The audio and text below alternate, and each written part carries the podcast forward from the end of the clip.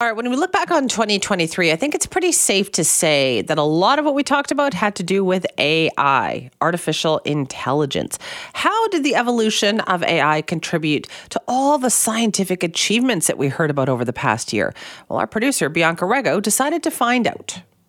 Over the past year, there have been a lot of talks and speculation about whether machines could end up surpassing human intelligence sooner than we expected. This, of course, has led people to worry about whether the human brain will be able to keep up with the rapid advancements of this technology. But there are some who believe that humans and machines don't necessarily have to compete head to head. Neuroscientists and psychologists have harnessed the possibilities of AI to find ways this technology can be used to help us better understand the human mind. Here to tell us more about this is Gary Stix, a senior editor of neuroscience and psychology at Scientific American. Thank you very much for being with us today. Well, thanks for the invite for coming on. So, you've written a lot about the brain sciences and how it intersects with AI. You've even narrowed down a list of the top five standout mind and brain stories of 2023. So, of the five, you spoke about how AI drives a machine that can decode the contents of your brain. Can you tell me more about that? So, brain imaging, functional magnetic resonance imaging, looks at a person's brain and it looks at the words in a person's head and then it creates a kind of dictionary that it's able to then figure out what is going on while a person listens to a story. And so it basically is decoding, in a very rough sense, the content of what a person is hearing and processing in their mind. So let's say they're reading a book and they come across a word. Would that word then be generated in their brain, which AI would then decode or see, for lack of a better word? So, what the person was reading might be able to be decoded by the machine, and the machine would be able to make a guess about what the person was reading.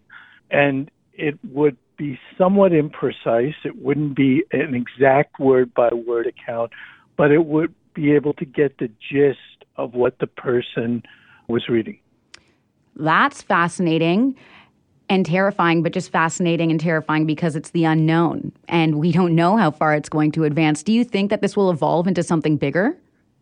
It's possible. Keep in mind that the brain is the most complicated machine that anybody knows of.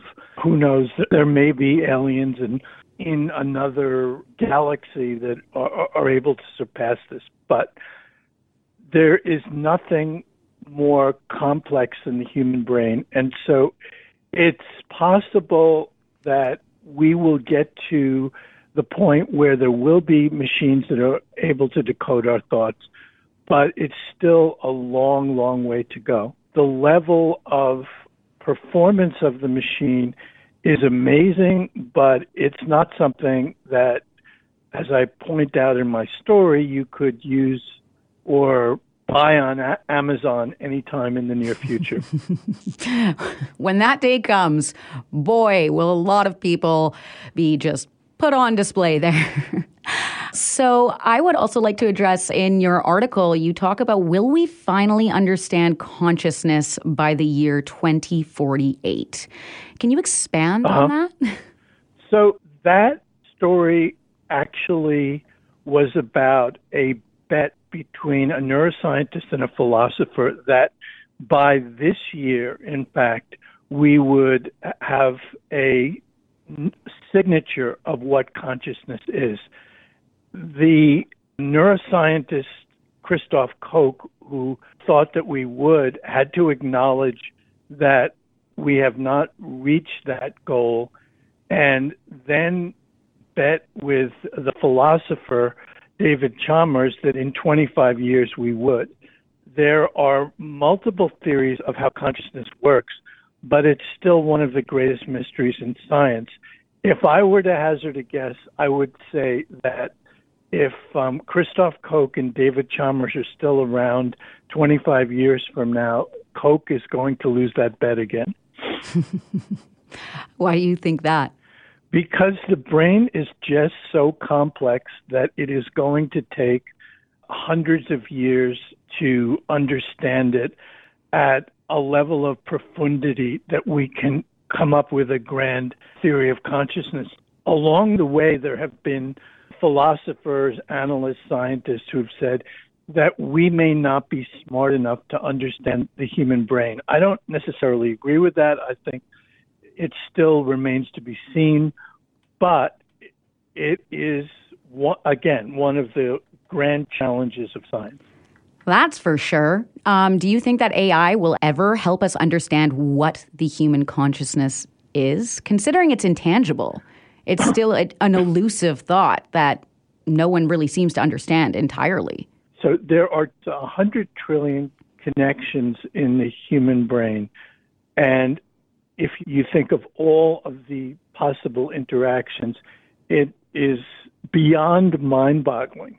so the ability to figure out that complexity may be very well helped by uh, AI and powerful computing.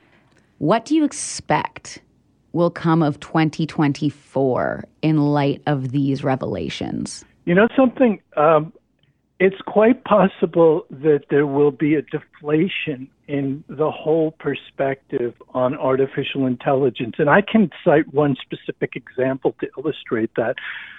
Self driving cars were thought to be just around the corner. And there have been many periods in which AI has kind of been in decline since the term was first coined in the 1950s. And in fact, 10 years ago, there was what was called an AI winter. Nobody wanted to have anything to do with AI or to have AI on a product. And, that has totally changed. But if you look at self driving cars, self driving cars are actually going into a decline uh, in some areas. Not every single example of the companies dealing with this are in decline, but if you look at Tesla having to recall its self driving mm-hmm. car systems, also the accident that the uh, GM company had in San Francisco, there is a, a big reticence to use self driving cars because of the recognition that this technology is just not ready for prime time, or if it is going to be used, it has to be used in very constrained settings. But, you know, to just have them drive around city streets with all of the unforeseeable possibilities, in that sense, humans really still are better in a lot of times.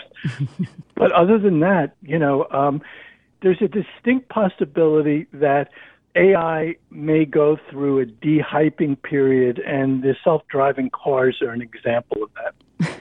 a dehyping period. I love the way you coined that. um, well, Gary, thank you so much for your time. I really appreciate it. And hopefully, we can continue this conversation sometime soon. Yeah, I enjoyed it too. Thank you. Thank you. Have a great day. All right, that's our producer Bianca Rego speaking with Gary Stix, neuroscience and psychology editor for Scientific American, talking about how AI really revolutionized brain science in 2023. Look forward to talking more about all sorts of great discoveries for 2024. All right, stay with us. We'll get a check of your traffic and what's going on coming up next.